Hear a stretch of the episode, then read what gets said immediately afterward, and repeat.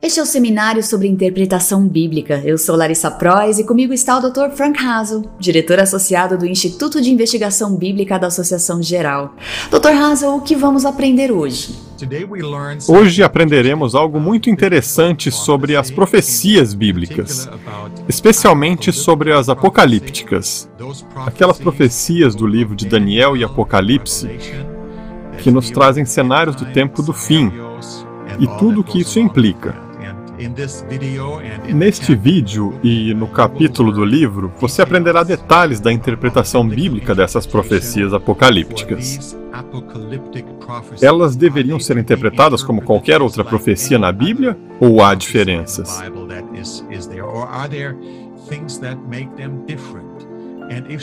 Se houver diferenças, quais são algumas dessas diferenças entre a profecia apocalíptica e as profecias clássicas na Bíblia? As profecias apocalípticas em Daniel e Apocalipse sempre foram muito importantes para os adventistas do sétimo dia, porque nos ajudam a entender a história, nos ajudam a entender as coisas proféticas relacionadas com o fim dos tempos. Isso é algo que estudaremos neste vídeo e que explicará do que trata a profecia apocalíptica e por que ela é diferente de outras literaturas proféticas da Bíblia. E quem partilhará esse conteúdo conosco? Quem vai nos apresentar esse tema hoje é o Dr. Gerhard Fundel. Ele escreveu vários comentários bíblicos sobre Daniel. Recentemente, escreveu outro comentário que usaremos como livro didático nas nossas faculdades. O Dr. Fundle está muito familiarizado com a literatura apocalíptica e a interpretação apocalíptica. Ele trabalhou na Europa, na Austrália e nas ilhas do Pacífico como secretário da associação e também foi diretor associado do Instituto de Pesquisa Bíblica na Associação Geral da Igreja Adventista do Sétimo Dia. É ele quem vai nos trazer esse assunto especial que ao estudarmos juntos possamos ter um novo sentido de alegria e urgência para o tempo em que vivemos. E pela literatura fascinante que estudaremos ao falar das profecias apocalípticas.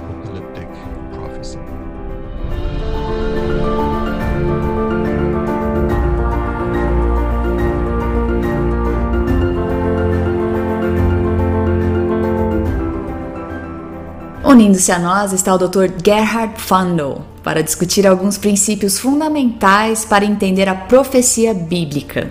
Dr. Fundel, por que existem tantas interpretações diferentes de Daniel e Apocalipse?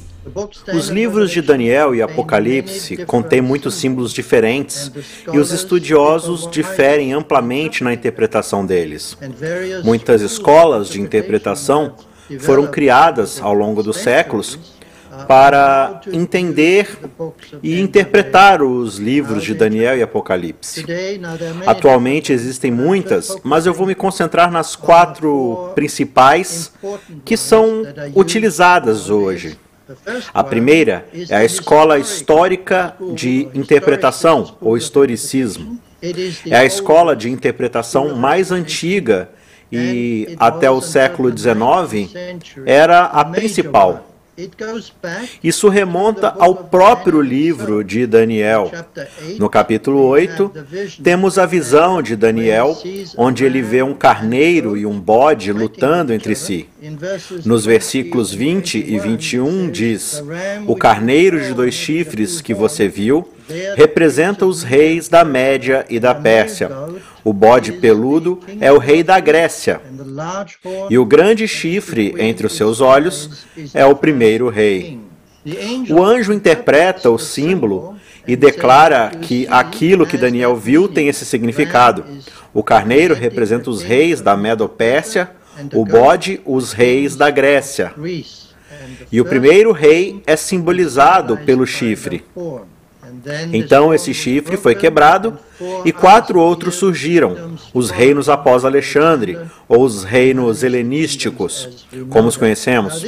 Esta interpretação foi adotada por alguns pais da igreja, como Irineu, Jerônimo e Hipólito. Eles escreveram comentários sobre o livro de Daniel e usaram essa escola de interpretação, o historicismo, para interpretar os livros de Daniel e Apocalipse ao longo da história. Os historicistas e adventistas pertencem à escola historicista. Eles acreditam que os livros de Daniel e Apocalipse foram inspirados divinamente, que o livro de Daniel foi escrito por Daniel no sexto século antes de Cristo e que as principais profecias do seu livro abarcam a época entre o Império Babilônico e a Segunda Vinda ou em capítulos posteriores, como o capítulo 8, entre a Medo-Pérsia e a Segunda Vinda. Portanto, o livro de Apocalipse foi escrito por João.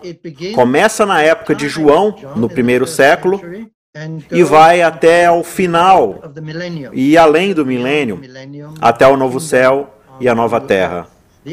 O anticristo em ambos os livros é simbolizado em Daniel pelo chifre pequeno e em Apocalipse, capítulo 13, verso 3, pela primeira besta. Ambos simbolizam o papado.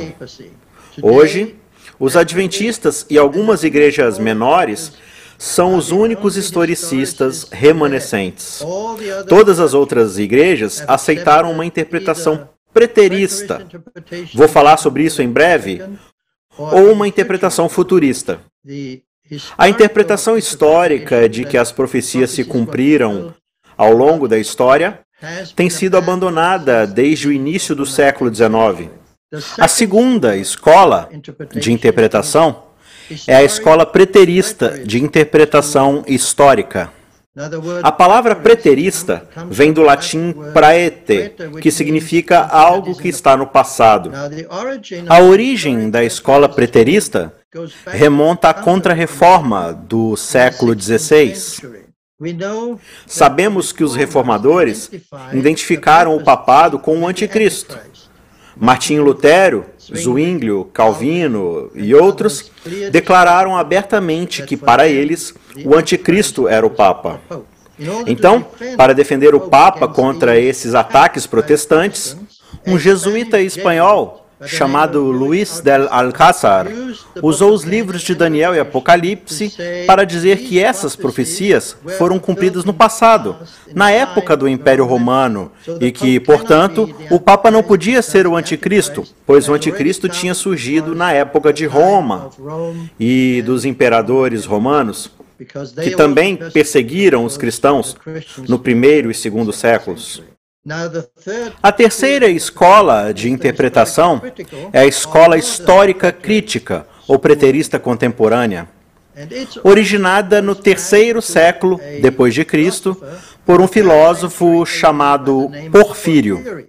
Ele ensinou que o livro de Daniel foi escrito por um judeu desconhecido no segundo século antes de Cristo, na época de Antíoco IV Epifânio. Então as profecias de Daniel, segundo ele acreditava e ensinava, foram escritas depois que os eventos de fato aconteceram. Em outras palavras, ele estava apenas escrevendo a história envolta no manto da profecia. Portanto, todas essas profecias tinham sido cumpridas, ou seja, já aconteceram.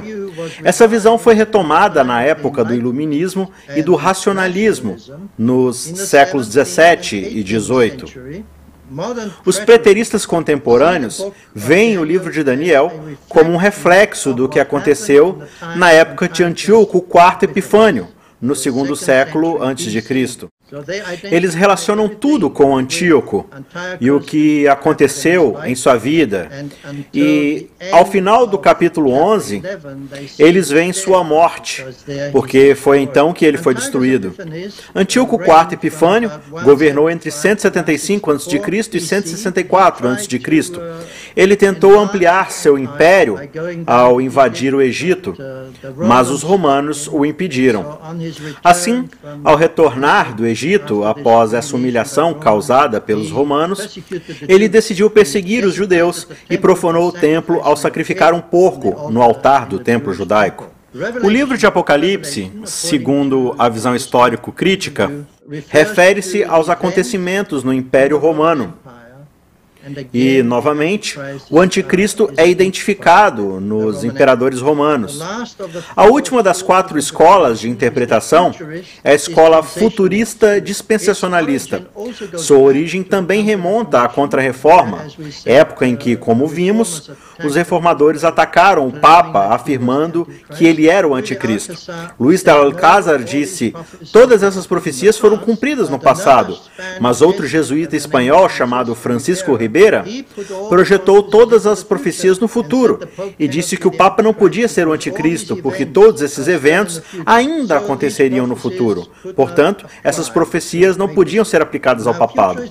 Os futuristas dispensacionalistas aceitam a autoria de Daniel no sexto século, assim como os preteristas históricos. Mas estes últimos dizem que tudo se cumpriu na época do Império Romano, e não há nada além disso, enquanto os futuristas dizem que todas essas profecias, especialmente a partir de Apocalipse 4, verso 1, pois é então que iniciam os eventos do futuro, Todo o livro de Apocalipse ainda vai se cumprir, pelo que não pode ser aplicado ao papado. A interpretação futurista dispensacionalista existe na maioria das igrejas protestantes atuais. Há uma pequena diferença entre os dois com relação às 70 semanas e como elas foram cumpridas, mas a maioria aceita que a última semana das 70 semanas, em Daniel 9, 24, onde o anjo diz que 70 semanas estão decretadas para o seu povo, o povo judeu, eles afirmam que as 69 semanas terminam com a vida e morte de Jesus, mas que a septuagésima semana é separada e colocada no futuro. E a septuagésima semana, para eles, é o período de sete anos antes da vinda de Jesus. Portanto, no início destes últimos sete anos, acontecerá o arrebatamento.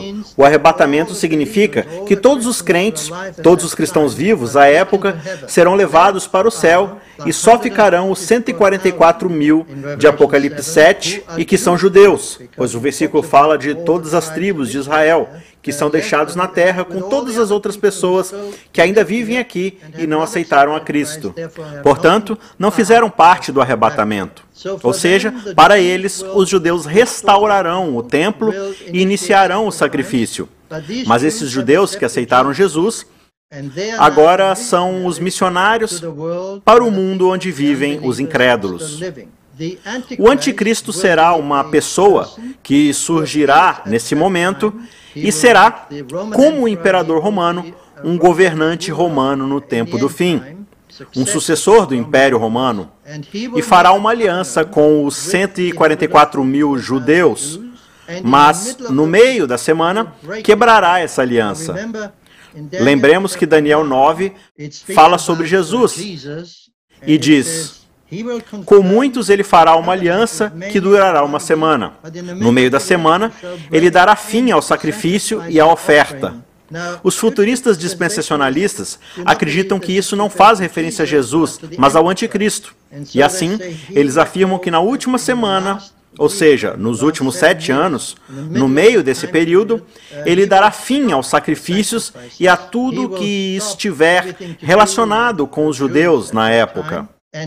Ele mesmo se sentará no templo e afirmará ser Deus. Ora, essa é uma ideia que vem de 2 aos Tessalonicenses 2:4. Este se opõe e se exalta acima de tudo que se chama Deus ou é objeto de adoração, chegando até a assentar-se no santuário de Deus, proclamando que ele mesmo é Deus. Portanto, os futuristas dispensacionalistas entendem que esse texto será cumprido no tempo do fim, nos últimos sete anos, quando o anticristo quebra sua aliança com os judeus e se assenta no templo alegando ser Deus. Essas são as principais escolas de interpretação atuais. A questão é: qual escola de interpretação está certa? Isso depende dos pressupostos que forem adotados e a conclusão dependerá de quais pressupostos eu aceito. Por que Daniel 11 é um capítulo tão difícil? Realmente, Daniel 11 é o capítulo mais difícil do livro de Daniel. É a quarta principal profecia. Temos profecias em Daniel 2, Daniel 7, Daniel 8 e 11 e 12, que vão juntas. Essas são as quatro principais profecias do livro de Daniel. As três primeiras profecias em Daniel 2, 7 e 8 descrevem claramente a história mundial.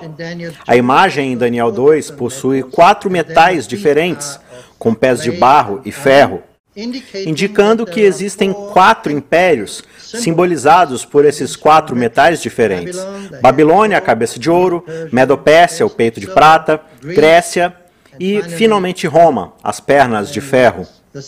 O mesmo acontece em Daniel 7. Temos quatro animais: o leão, Babilônia, o urso, Medopécia, o leopardo, Grécia, e a besta aterrorizante, seja qual for a sua aparência, que é Roma. Daniel 11 e 12 também começa nos primeiros três ou quatro versos falando sobre a Medopérsia e Grécia. Novamente vemos que essa profecia começa com os medos e persas. No capítulo 8 também começa com a Medopérsia como o carneiro e o bode sendo a Grécia. Por que não Babilônia? Porque isso foi escrito no fim da época de Babilônia. E a profecia em Daniel 8, das 2.300 tardes e manhãs, começa no tempo dos medos e persas. Fica claro que o quarto rei mencionado é Xerxes, que atacou a Grécia, mas foi repelido. Depois continuou o primeiro rei grego, Alexandre, o Grande, e após a sua morte, o reino se desfez e foi dividido entre outros generais, dos quais eventualmente surgiram quatro reinos diferentes. Do versículo 5 ao 15, vemos a batalha entre dois desses reinos: o rei do sul, que representa o Egito, e o rei do norte, que representa a Síria. Bem, a diferença entre os capítulos 2, 7, 8 e 11 é que as três primeiras visões empregam simbolismo. A estátua de quatro metais, no capítulo 7, as quatro bestas, no 8, e as duas bestas e o chifre pequeno, que já aparecia em Daniel 7, são símbolos. Entretanto, em Daniel 11, não temos símbolos. É mais literal. Simplesmente descreve a história e a questão é encaixar o que diz o capítulo 11 na história real. Os primeiros 15 versículos são bastante simples. Acabamos de ler os primeiros quatro ou cinco versículos, onde claramente identificamos a Medopérsia e a Grécia e o rei do norte e o rei do sul, que simbolizam a batalha entre os egípcios e os sírios. Todos concordam nisso porque é bastante óbvio. No entanto, a partir do versículo 15, há uma mudança. O que é simbolizado com tudo que menciona, principalmente com o povo que se revolta, como vemos no capítulo 11, 14 e os invasores? O que está simbolizando? Bem, estudiosos da escola histórica crítica e a maioria dos futuristas afirma que continua com a história da Síria, que simplesmente vai até Antíoco IV Epifânio, que é o ator principal desse capítulo. E sua história vai até o fim do versículo 45 do capítulo 11.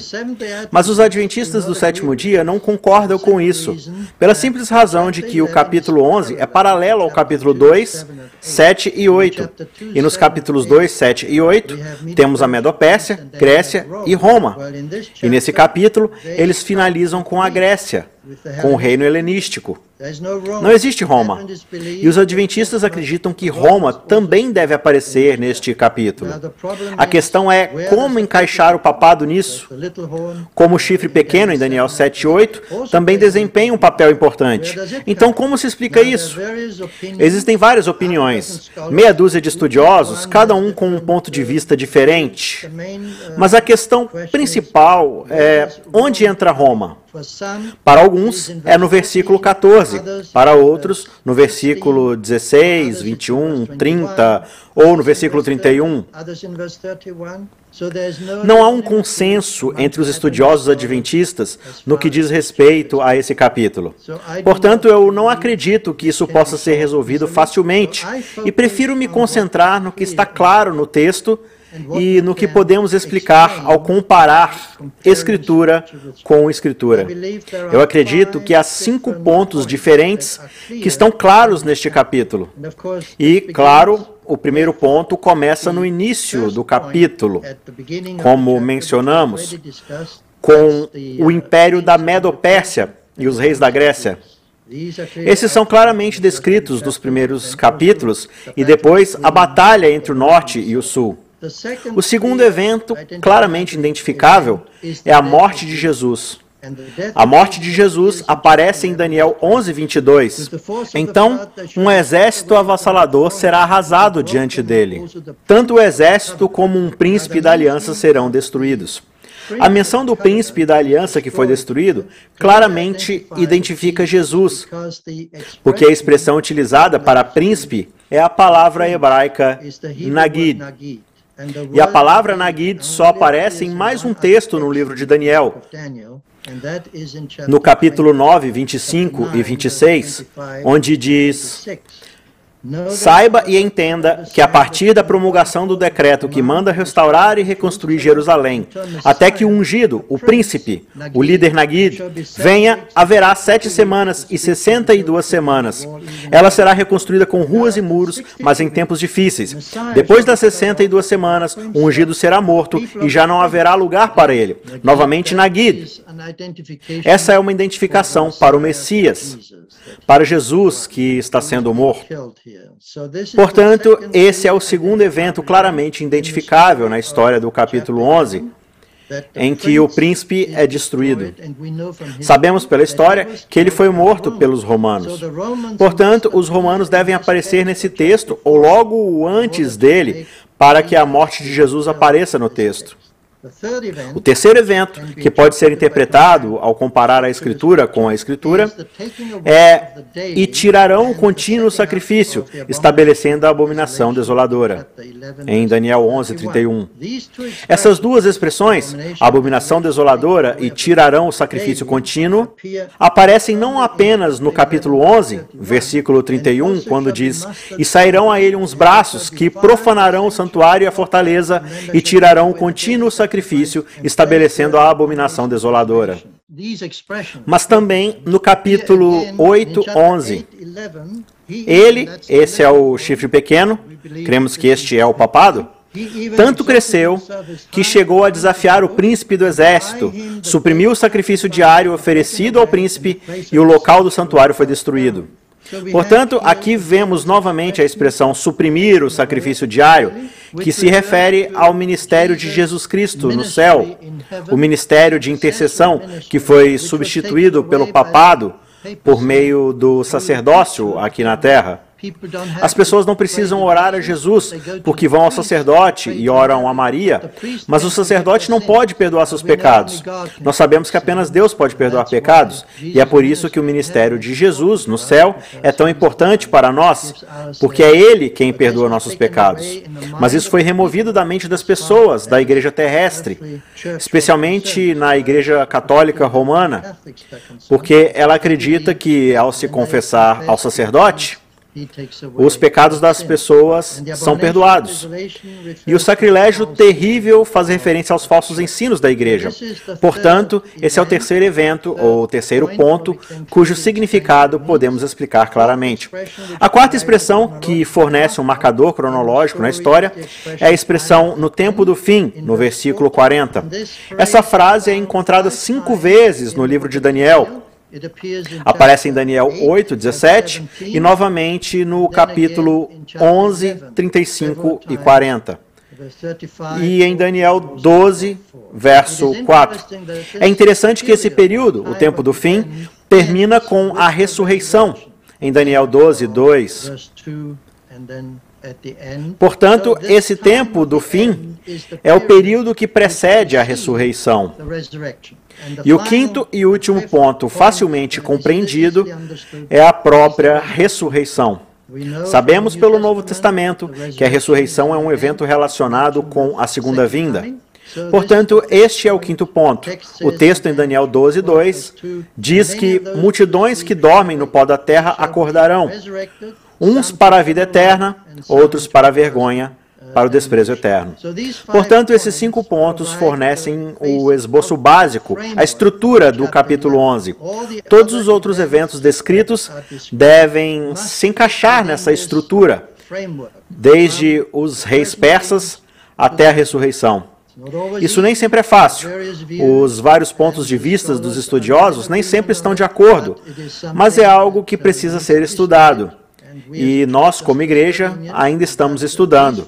Mesmo assim, esses cinco pontos não mudarão. Eles permanecerão. Apenas a interpretação poderá mudar. As profecias apocalípticas utilizam muitos números. Todas elas devem ser interpretadas com o princípio dia-ano. O princípio de ano tem sido uma ferramenta muito importante para interpretar os tempos nas profecias, tanto no livro de Daniel como no de Apocalipse. Sem o princípio de ano, temos apenas alguns dias ou anos, mas a comparação na linha do tempo que vemos nesses livros, desde a Medopérsia até a segunda vinda, três dias e meio ou até mesmo 42 meses, tem pouco significado e é um período curto. Como as profecias contêm muitos símbolos, as profecias de tempo, ou seja, os elementos de tempo, também devem ser simbólicos. É por isso que acreditamos que o princípio de ano é evidente na própria Bíblia. Como os reinos simbolizados pelos animais ou pelos metais da estátua duraram centenas de anos, os símbolos de tempo das profecias também devem durar longos períodos. É interessante encontrarmos expressões como um tempo, dois tempos e metade de um tempo e percebermos 42 meses, 70 semanas e 1260 dias, mas o único elemento temporal não mencionado é o ano. Portanto, acreditamos que todos esses elementos de tempo simbolizam anos. Assim, podemos concluir que 1260 dias são 1260 anos, 42 meses também são 1260 anos e 2300 tardes e manhãs são 2.300 anos. Então, o elemento tempo, com a ajuda do princípio de ano, deixa claro que essas profecias se estendem por longos períodos. Existem exemplos disso no Antigo Testamento. Em Números 14, 34, Vemos a Deus falando aos israelitas depois que eles se recusaram a entrar em Canaã e diz: Cada ano corresponderá a cada um dos 40 dias em que vocês observaram a terra. Esse era o tempo em que os espias observaram a terra. Durante 40 anos vocês sofrerão a consequência dos seus pecados e experimentarão a minha rejeição. Portanto, aqui Deus explica que um dia é um ano. Da mesma forma, em Ezequiel capítulo 4, verso 6, Deus diz ao profeta: Terminado esse prazo, deite-se sobre o seu lado direito e carregue a iniquidade da nação de Judá durante 40 dias, tempo que eu determinei para você, um dia para cada ano. Ou seja, aqui temos dois exemplos do princípio de ano. Mas devemos lembrar que os livros de Números e Ezequiel não são profecias apocalípticas, mas profecias clássicas. Então, Deus explicou que um ano corresponderá a um dia. Na profecia apocalíptica do livro de Daniel e Apocalipse, isso não é explicado, mas é um princípio subjacente. Entende-se que faz referência a anos. A pergunta é: isso se aplica sempre? A resposta é não. Em Daniel 4, 23, vemos o julgamento de Deus sobre Nabucodonosor que diz: E viverá com os animais selvagens até que se passem sete tempos. Esses sete anos, nos quais Nabucodonosor ficou louco, não deveriam ser interpretados com o princípio de ano, porque Daniel 4 é um capítulo histórico e não apocalíptico. Então, em Daniel, temos na primeira metade seis capítulos, e todos, com exceção do capítulo 2, são capítulos históricos, que contam a história de Daniel e de seus amigos, até o capítulo 6, onde Daniel está na cova dos leões. Esses são capítulos históricos, com exceção do capítulo 2, onde vemos a estátua, que é parte de uma visão dada a Nabucodonosor, que é um capítulo apocalíptico. Todos os outros capítulos são apocalípticos, do 7 ao 12, mas não o capítulo 4. E o próprio texto nos diz, no versículo 34, Nabucodonosor diz: Ao fim daquele período, isto é, no final dos sete anos, eu, Nabucodonosor, levantei os olhos ao céu e percebi que o meu entendimento tinha voltado. Então louvei o Altíssimo, honrei e glorifiquei aquele que vive para sempre. Então o próprio Nabucodonosor explica que depois de sete anos, o período de julgamento acabou. Ele foi curado e aceito. Logo, não usamos o princípio de ano para este capítulo. Quais são alguns princípios e recursos hermenêuticos que poderíamos usar para estudar a profecia bíblica em particular? Quando estudamos os livros de Daniel e Apocalipse, precisamos começar com uma oração, como sempre fazemos ao estudar a Bíblia. Em segundo lugar, precisamos usar o princípio da Escritura interpreta a Escritura. Em outras palavras, comparamos as Escrituras. Temos feito isso até mesmo para estudar Daniel e Apocalipse, ao comparar o que Apocalipse diz e ver o que Daniel diz, pois muitas vezes estes se complementam. Em terceiro lugar, precisamos prestar atenção à estrutura literária desses livros.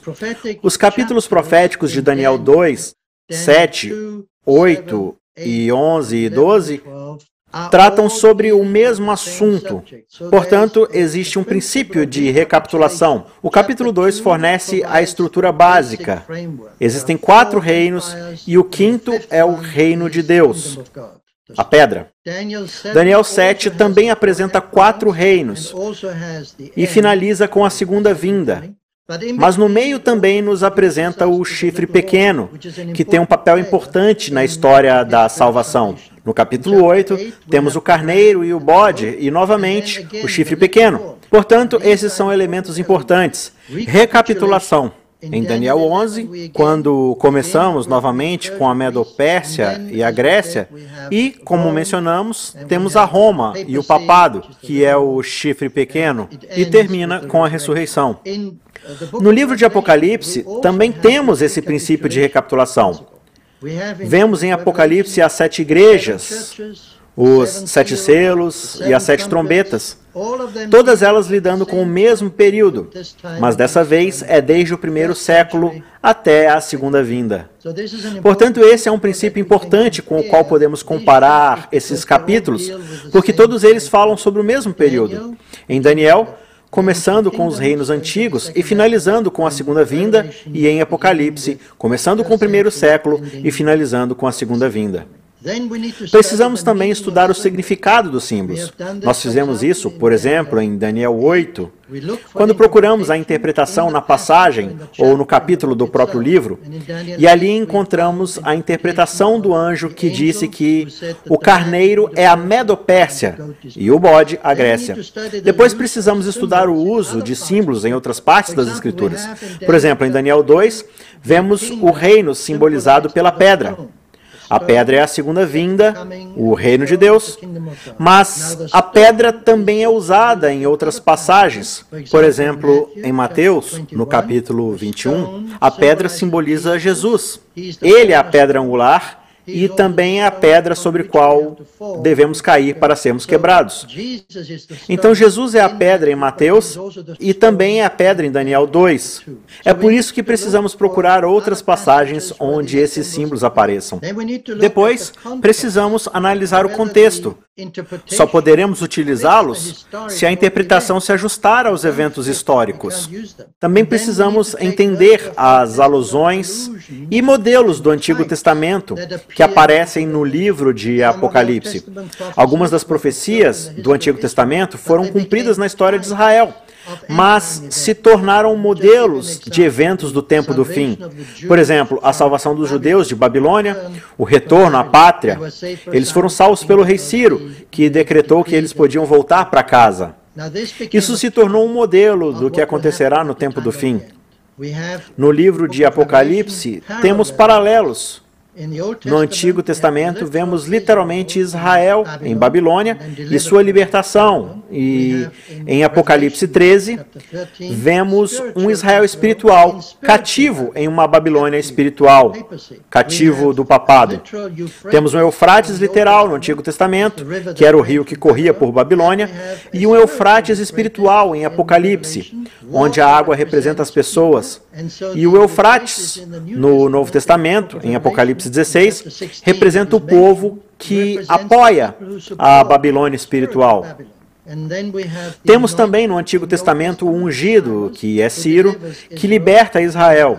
E em Apocalipse temos Jesus, que liberta a um Israel espiritual, da Babilônia espiritual.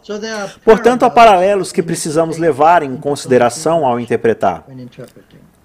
Então, é claro, precisamos estudar o uso dos números. Fazemos isso em Daniel 4, onde mencionamos que há um número literal, sete anos. Mas em outros capítulos os números são simbólicos. Também precisamos lembrar que nos livros de Daniel e Apocalipse o centro é Jesus. Jesus aparece no livro de Daniel repetidamente. Para mencionar alguns, Jesus é a pedra no capítulo 2, ele é o homem no forno de fogo no capítulo 3, é o filho do homem no capítulo 7, é o príncipe do exército no capítulo 8, é o Messias e o príncipe no capítulo 9, e é Miguel, um dos príncipes, ou o arcanjo Miguel, na última visão, nos capítulos 10 ao 12. Em Apocalipse, há uma dúzia ou mais símbolos que apontam para Jesus. Ele é o filho do homem, aquele que tem as sete estrelas em sua mão. O primeiro e o último, aquele que tem a espada afiada de dois gumes, é o Filho de Deus, cujos olhos são como chama de fogo. Aquele que tem os sete Espíritos de Deus e as sete estrelas. O Santo e Verdadeiro, o Amém, o Cordeiro, o Filho do Homem, o Cordeiro no Monte Sião, Senhor de Senhores, Cavaleiro do Cavalo Branco. Ele é Jesus, a raiz e o descendente de Davi, em Apocalipse 22. Ou seja, há muitos lugares nos livros de Daniel e Apocalipse onde Jesus aparece. Por isso não devemos nos esquecer de que ele é o centro de todas as profecias. O último ponto que quero mencionar é que ao interpretar a profecia apocalíptica, não devemos interpretá-la com um jornal ao lado. Os eventos no mundo têm um significado, mas nem sempre é o que as pessoas atribuem a eles. Portanto, precisamos ter cuidado para não interpretar as coisas só porque vemos algo acontecendo no mundo e pensamos, ah, este deve ser o cumprimento deste ou daquele texto. Os adventistas são propensos a fazer isso.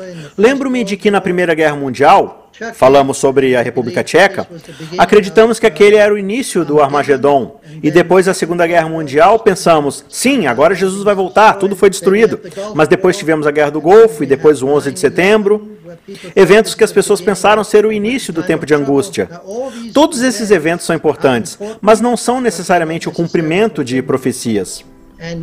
Ao longo da pandemia que temos agora, repetidamente me perguntaram: qual é o cumprimento? O que está sendo cumprido? Nada. É um dos eventos no tempo do fim, quando diz que as pessoas ficaram assustadas e ansiosas com o que está acontecendo. É isso que estamos experimentando, mas não há nenhum símbolo específico ligado à Bíblia. Então, ao interpretar profecias, devemos ter princípios de interpretação e devemos ter cuidado para não nos precipitar e começar a ver coisas que não são realmente relevantes nos textos bíblicos. Muito obrigada, Dr. Fundle, e muito obrigada a você por estar conosco. Até a próxima vez.